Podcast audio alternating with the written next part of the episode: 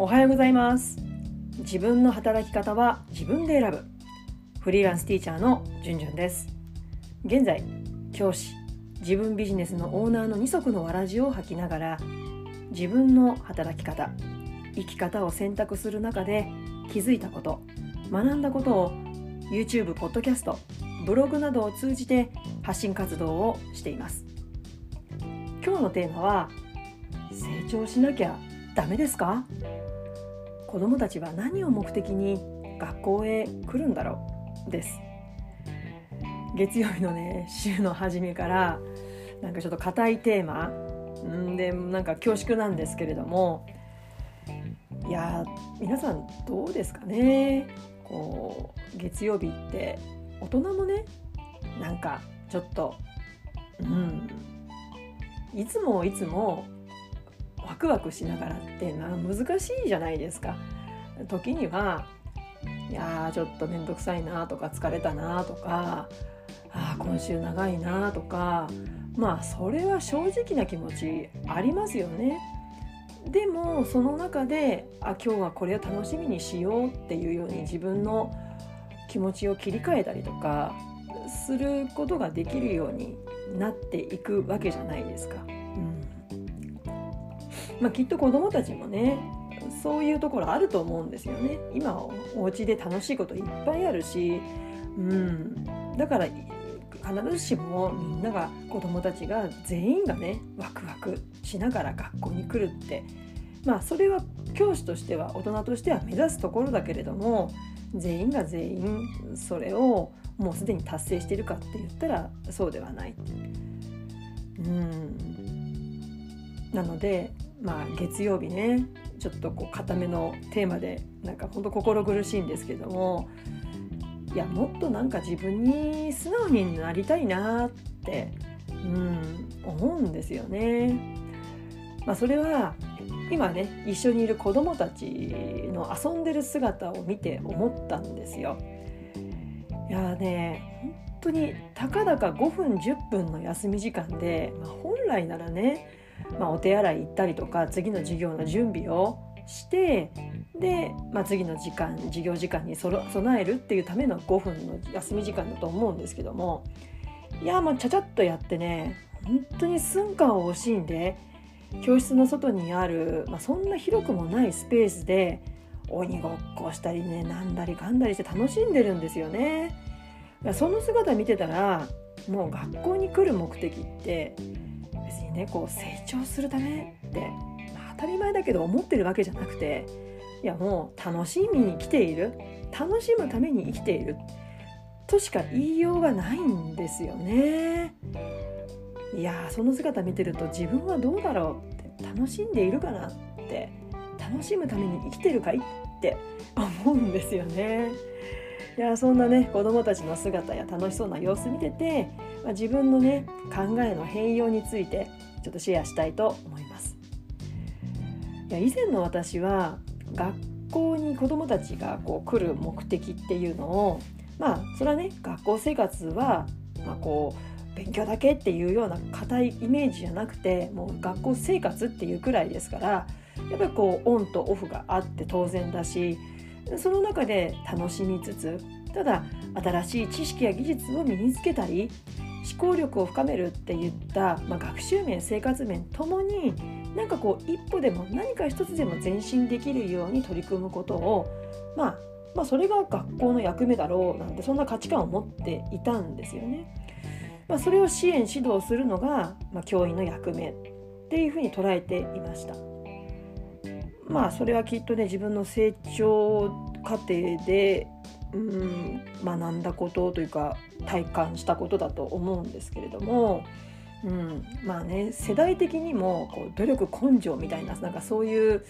スポコンアニメが流行ったりするような努力をして何かをつかみ取るみたいなねそういう世代だったし、まあ、それがこう自分の中の価値観として大きかったのは確かなんですけれどもまあそれでこうこの考えをさらに強化したのが何年目だかちょっと記憶にないんですけれども、まあ、3校目かなぐらい34校目ぐらいので出会った先生が私に言ってくれた言葉によって、まあ、さらにこの考えが強化されたんですよ。で何ておっしゃったかっていうと子供っていうのは毎日一つずつ成長しなきゃいけないんだよ。賢くならなきゃいけないんだよ。この言葉を聞いてああそうか。成長するために子供たちは学校に来ているんだ。といや今ならねもう少し自分なりに落とし込んで考えようよってまあね呆れてしまうような単純さをまあ自分のよりどころとして子どもたちに接していたんですよね。ただねもうそれについてこれる子たちとそうじゃなくて今はそのタイミングじゃない子たちは当然いるわけじゃないですか。ただこの成長する成長しなきゃいけないとか賢くならなきゃいけないっていうその方が言ったまあその方がそういう気持ちで言ったかどうかわからないんですけど今は私は成長しなきゃいけない賢くならなきゃいけないそのために教師が何ができるかっていう教師側の行動にフォーカスすべきであって子供にそれは求めちゃいけないなって思うんですよね。だからやっぱり今はそのタイミングじゃない子たちを無理強いしたりまたは対立関係を作ってしまうことによってこううまくその子たちとの関係がこう築けなくなってしまう。うん、だから当時私はその時に高学年を持ったりしたのかな、えーと、成長することを前面に私の指導の前面に出せば出すほど学級経営の前面に出せば出すほど子どもたちの気持ちは遠のくような自分から遠のくような感覚を持っていたんですねなんかこうしっくりこないっていうのかな。まあそりゃそうですよねしんどさ感じる子だっているわけですよ。いつもいつも一生懸命なんかなれない子だっているわけです。だ例えば、まあ、これは別に高学年に限る話じゃなくてどの学年にも言えますけど、まあ、逆上がりってね、うん、まあもう1年生入る前からできる子もいれば6年生になって卒業するまでにもできない子もいろいろいるわけですよね。うん、でまあその段階その段階で逆上がりにチャレンジしたと。でも子供ってその辺欲不可だからこうできないことをちょっとやればできるようになるっていうふうに思ってる子もいるしいやどうせできないよって思ってる子もいる。まあでも事実としてはそんな簡単にはできないよその子その子の持ってる技術が違うんだから同じではないってことはもう分かるんだけれどもただそうは子どもたちはなかなか思えないだから教師は段階を踏んでスモールステップで逆上がりという技に必要なそれができるような技が前段階に必要なんですよね技術として。で、まあ、そういったことをしたりとかあとは恐怖心とか痛さを和らげるような場の設定をしたり、うん、可能な限りの支援をするわけじゃないですか。だから当時の私としては気持ちとしてはねいやここまで準備したんだからいやチャレンジしようよっていうね本音が私にはあったんですよ。だからそれで無理強いをする、ね、頑張れとか言って。いやいや頑張れないこともあるしみたいなね。でもいるんですよね。だからやっぱりこう怖いとか痛いとかできないとか。だから嫌なんだとかチャレンジしたくないんだっていうような。だ私からするとその子たちは成長しようとしない子たちっていうふうに映るわけですよ。だから過去のエゴ丸出しの私はねそれが許せなかったんですよね。手抜いてるみたいな。そのエゴっていうのはまあ私がそこまで段取りしたのにこれ以上ないくらい場を整えたのにチャレンジしようとしないなんて許せないみたいなね。いや本当ね残念の極みですよね。